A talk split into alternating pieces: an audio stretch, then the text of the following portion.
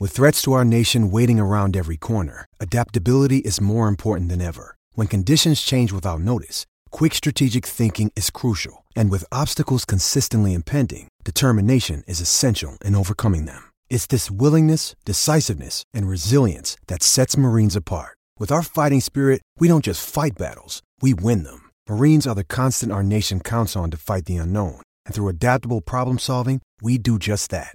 Learn more at marines.com. Ladies and gentlemen, welcome back to the Cricket Corner Podcast with me, Vatsal Vora, where today we are going to talk about India's journey in the Asia Cup. Yes, India have eventually won the Asia Cup series, beating Sri Lanka in the final by 10 wickets in one of the most one-sided finals in world cricket, which I have witnessed over the last 20 years or so. It was basically men versus boys, to be honest with you, but let's not get ahead of ourselves. I'm here to talk about the entire Asia Cup journey and how India played in each of the game. There have been a lot of positives, there have been a few negatives as well here and there, not too prominent, to be honest with you, but I think you need to iron out those couple of negatives which we have seen in this Asia Cup series as India head into the World Cup, which is going to start in 2 weeks time, if you're counting the warm-up games as well. First of all, let me just quickly get some housekeeping stuff out of the way. There has been a sizable gap between the last episode and this one, and that is down to the fact that I was in the midst of completing my master's thesis, and now that my thesis is being submitted, I'm no longer a student. I promise you this podcast is going to get to even new heights in the coming days, in the coming weeks. So make sure you are staying tuned to the Cricket Corner Podcast. If you're listening this on Spotify and Apple Podcast, then make sure you're following this podcast so you're getting timely notifications, and might as well give me 5-star ratings. If you're listening this on YouTube, then make sure you're liking, sharing and subscribing, because this podcast is going to elevate to new heights, and I promise you that. But enough of self promo there. Let's talk about Team India and how they propelled in the Asia Cup series.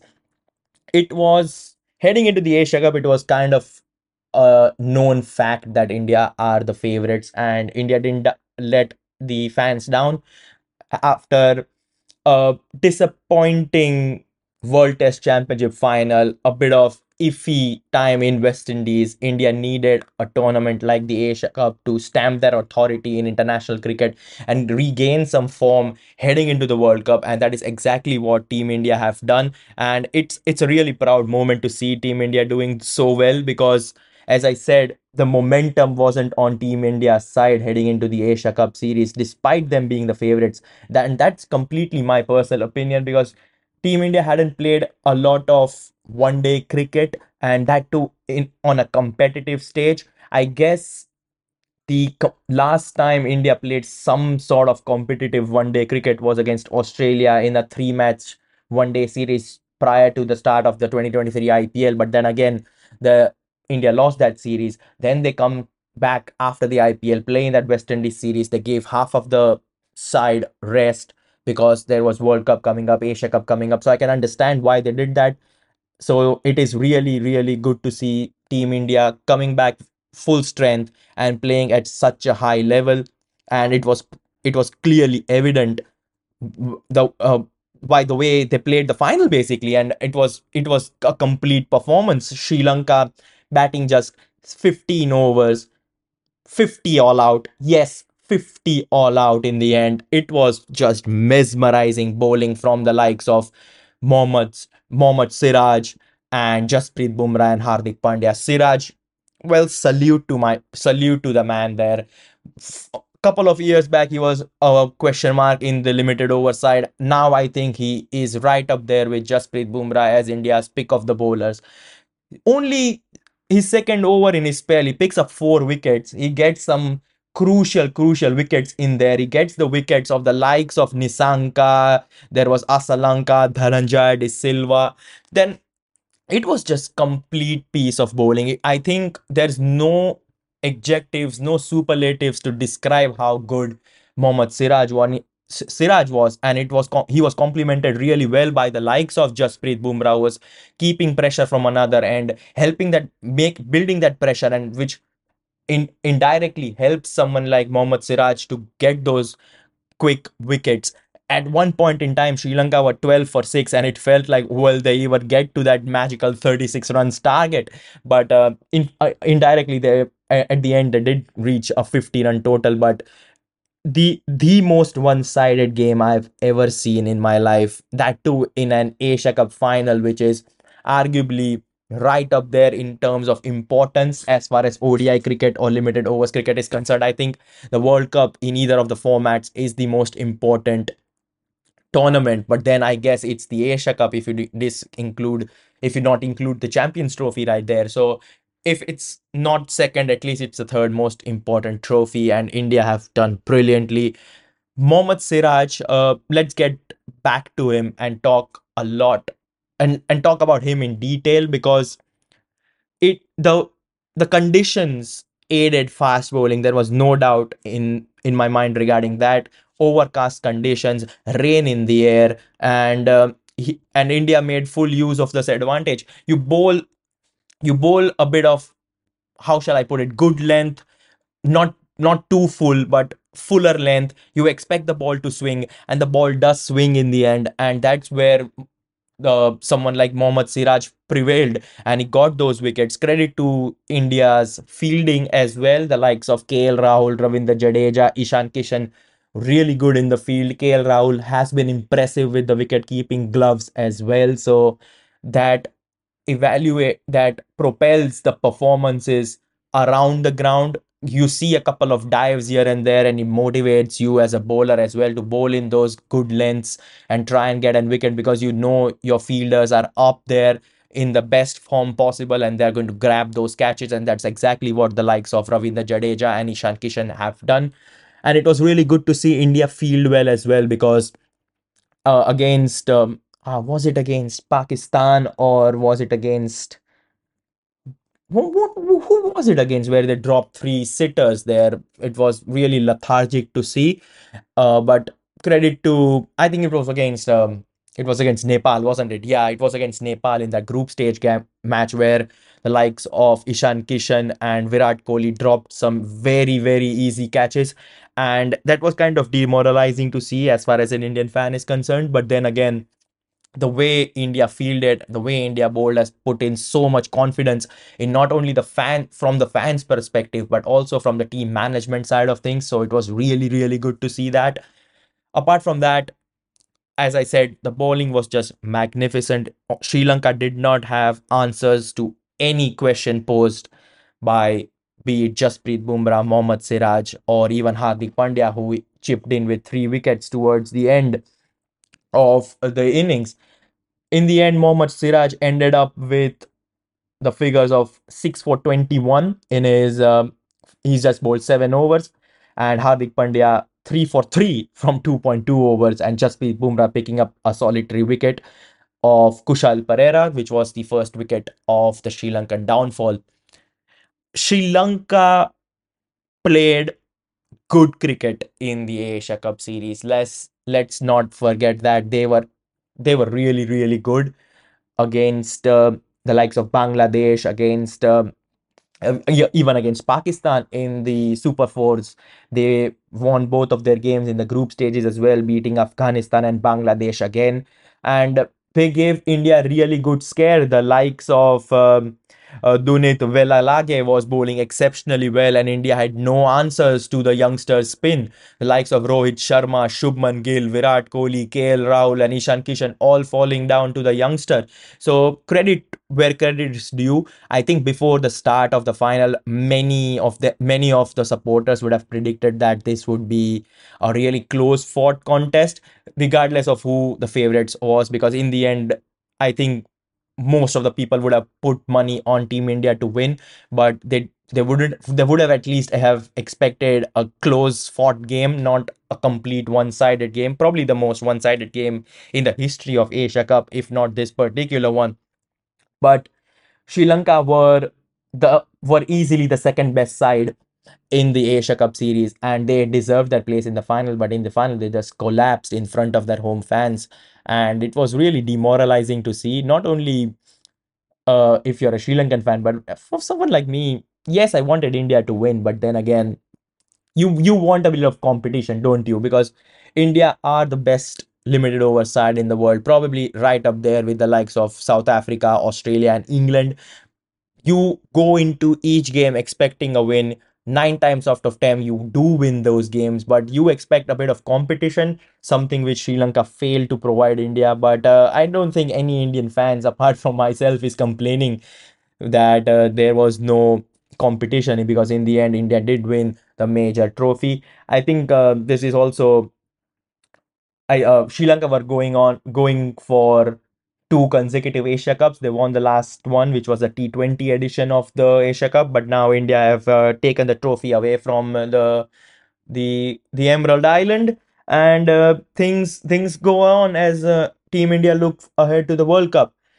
That was the final, but right at the start of the podcast, I did mention that this was not a smooth sailing as far as Team India is concerned. There were a few negatives here and there, but before we talk about negatives, let's talk about the eventual positives. I think top order has been a positive, and that includes the likes of Rohit Sharma, Shubman Gill and Virat Kohli. The top 3 has to perform if India needs to do well in the World Cup. And there were instances where Rohit Sharma didn't perform, Virat Kohli didn't perform, but in one of those games, at least someone like Shubman Gill performed, or if Virat Kohli has failed, then Rohit Sharma has performed. So at least one of them were right up there amongst the runs. Ishan Kishan and Shubman Gill opened the innings today against Sri Lanka, but there was just 51 on the board. That doesn't matter. But Shubman Gill, really, really good century against Bangladesh. Yes, in a losing cause, but he showed that he can play in 2 gears. He can be a responsible opener and take his time and build the innings. He can be a destroyer like he has shown against Pakistan and even against Nepal. So that was really assuring to see. Rohit Sharma also, when he is in form, like we saw against Pakistan in the group stages, that he can take any bowling apart. And credit where credit is due to Virat Kohli as well. Super century for Virat Kohli. And joint and against a very good side as well, and Virat Kohli showing that he is capable of those big hundreds. And so is KL Rahul scoring a century as well against Pakistan. So did Virat Kohli in that same game. KL Rahul has really cemented his place as a number 5 or a number 4 depending on the situation, and he's been good with the gloves as well, so credit to him.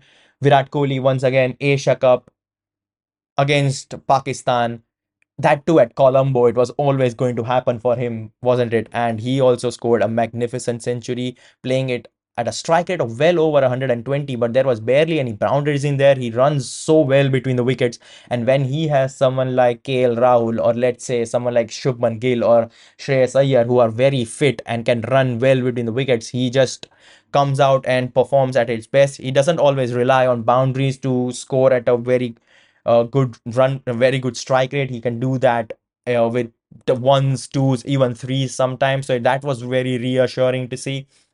But even the likes of KL Rahul, as I just mentioned, amongst the runs, 3 centuries as far as Team India is concerned in the Asia Cup series. There was Shubman Gill, KL Rahul and Virat Kohli.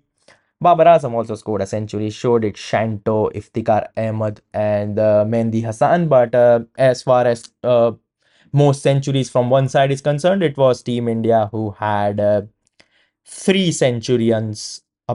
Pakistan had 2 and Bangladesh had 2, didn't they? So as far as the top order is concerned, it is really assuring to see that they are in form heading into the World Cup.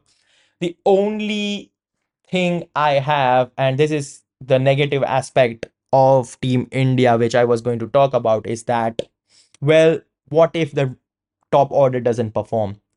We saw that against Bangladesh in the final Super 4 match, didn't we? That when the top order doesn't perform, the pressure on the middle order is such that sometimes there is a possibility that they don't play well, and it was really evident by how things went in the game against Bangladesh. Now, on one hand, you can argue that the game against Bangladesh, there was so many cropping and changing. There was no Virat Kohli, there was no Hardik Pandya in the middle order as well. But and India went with the likes of Tilak Varma and Surya Kumar Yadav. But then you still expect these players to perform. And there is no disrespect here to Bangladesh, none whatsoever, because in the end they finished third in the Super Fours, ahead of Pakistan. So no disrespect to Bangladesh, but a game against Bangladesh, regardless of what is your starting 11, you still expect Team India to perform and win. But that didn't happen because Rohit Sharma lost his wicket quite early, didn't he? So it was 2 for 1. Then came the debutant Tilak Varma. He scored just 5 runs. It was 17 for 2. KL Rahul and Shubman Gill did try to form a partnership in the end, but KL Rahul tried to anchor the innings, something along the way Kane Williamson does for New Zealand. But he just scored 19 runs. Ishan Kishan went for 5, and when Ishan Kishan was dismissed, India were already 94 for 4. Then they lose Surya Kumar Yadav, 139 for 5. Now, this is really, really disappointing. 139 for 5 from 33 overs. So basically, you have 17 overs with half of your team gone. And yes, India's lower order is something of a threat, but they aren't consistent as far as my personal opinion is concerned.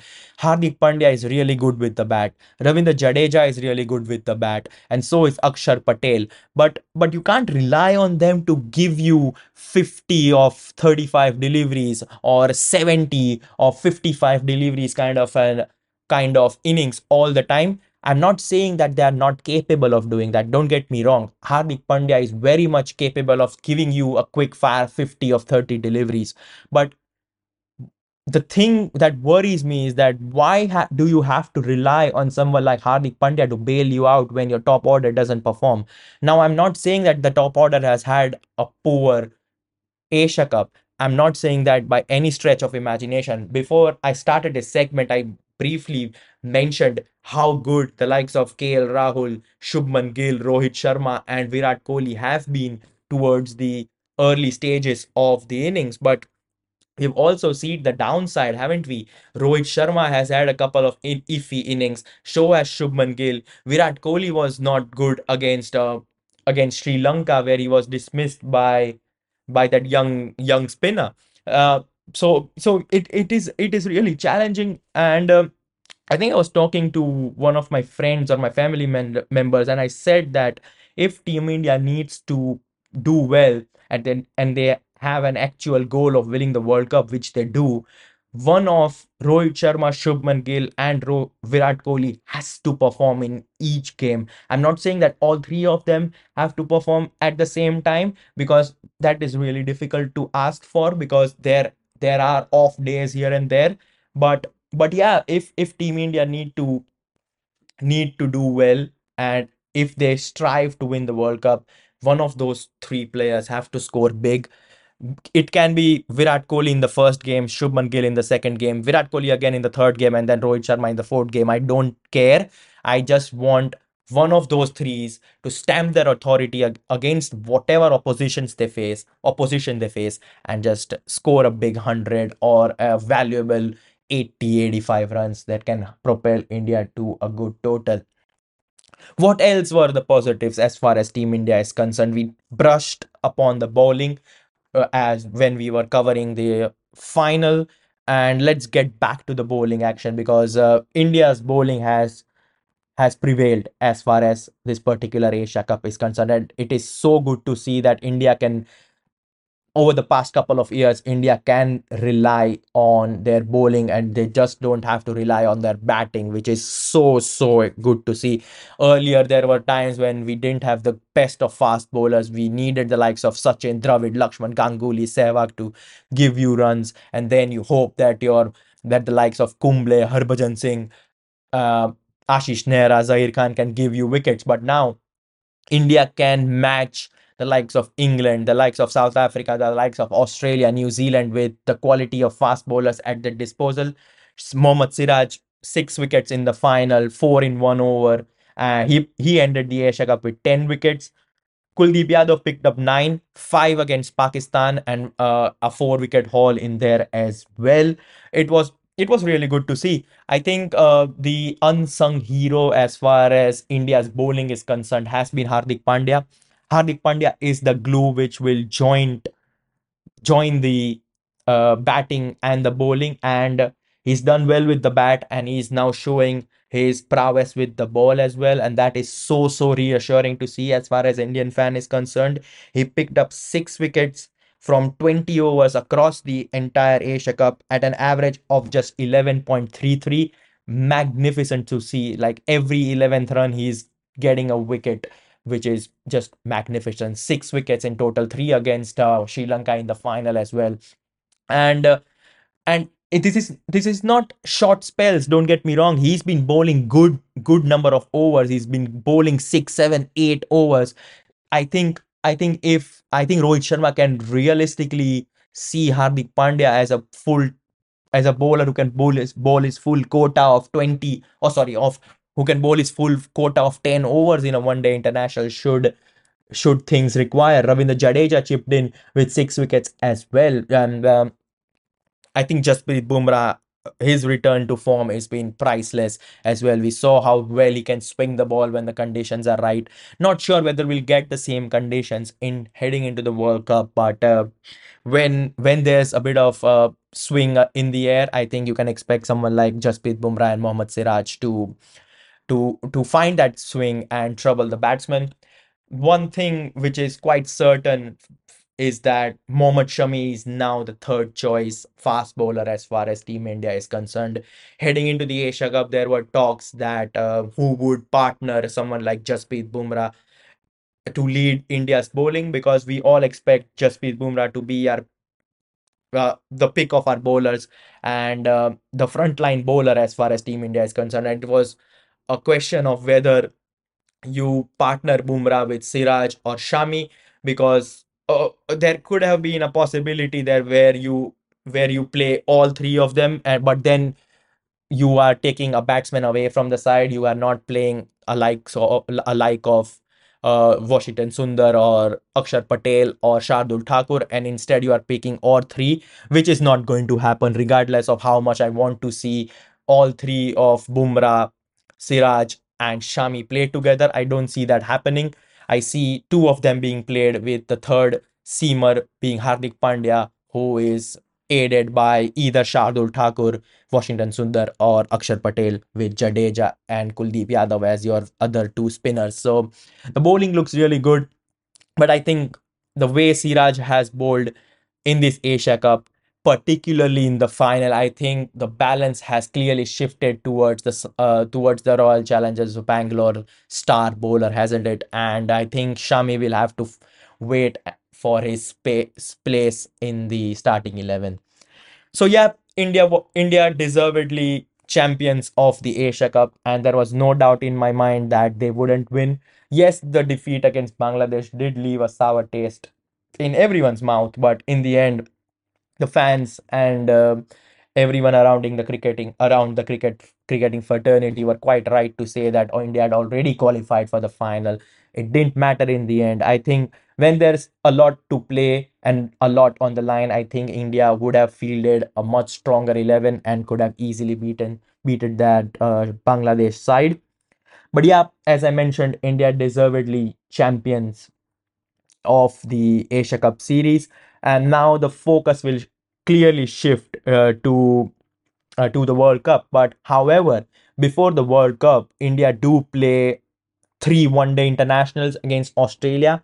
And for me personally, I think that 3-match series against Australia is what will determine how well India have prepared for the World Cup, because Australia are playing at such a high level. They are playing so well in South Africa as we speak. The likes of Mitchell Marsh, the likes of David Warner, Manas Labuschagne, Josh Hazelwood are all in really good form. I think that they did announce the squad which will face India, and the likes of Cummins, Stark, Smith and Warner, Labuschagne are all back in the squad as well. And I did tweet out saying that it's like this Australian side feels like a coming together of all the Avengers at once, which we saw towards the end of that Endgame movie. It kind of feels like that because they have so many good players, and I think this will be the proper test for India to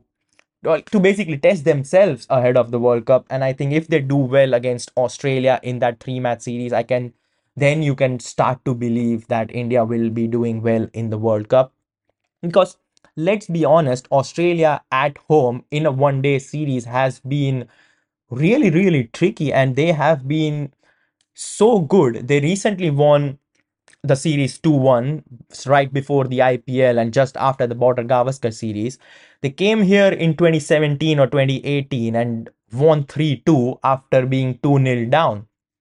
So Australia have had India's number in one-day internationals in India, which is really surprising to see, because regardless of the format, be it test cricket, one-day cricket or T20 cricket, India have been really dominant in home conditions. But when they face Australia in one-day international, they somehow don't manage to win a series.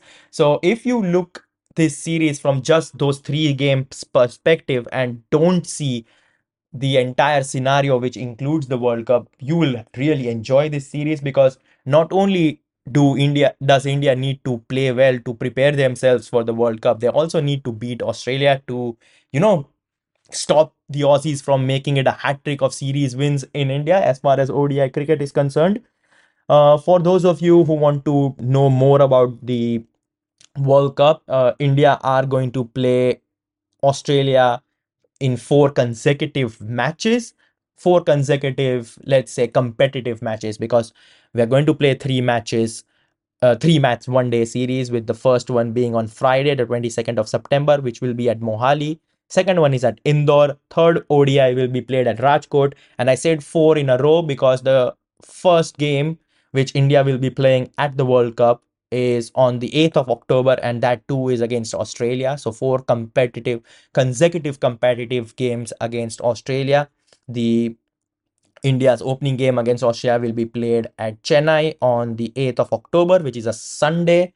India do play 2 warm-up games in between the Australian series and the opening game of the World Cup. They play England at Guwahati and Netherlands at in Kerala, in Thiruvananthapuram. So as far as World Cup preparations are concerned, this is probably the best start India could have imagined, winning the Asia Cup, dominating the Asia Cup in the final against Sri Lanka, and it was just mesmerizing to see. The confidence is sky high.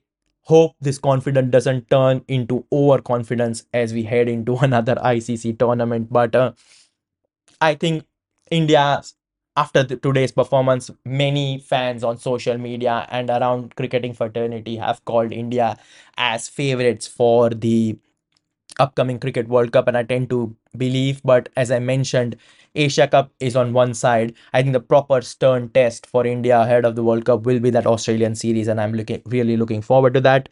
And I hope you guys are looking forward to that series as well. Once again, thanks for tuning in. This is me, Vatsal Vora, signing off. I hope India can carry this momentum into the Australian series, beat the Aussies, head into the World Cup, and put on a show on home soil. But only time will tell that. And I'm really excited. So much cricket to come. The next month and a half is filled with cricket, and you don't want to miss out on any future episodes on the Cricket Corner podcast. So make sure you are liking, sharing, and subscribing on YouTube. If you are listening this on Spotify or Apple Podcast, then make sure you are giving me those wonderful 5-star ratings and following it, so you get timely notifications. You don't want to miss out on anything, don't you? Yeah, this is me, Vatsal Vora, signing off after our brilliant Asia Cup victory for Team India. Ciao for now. Sports Social Podcast Network.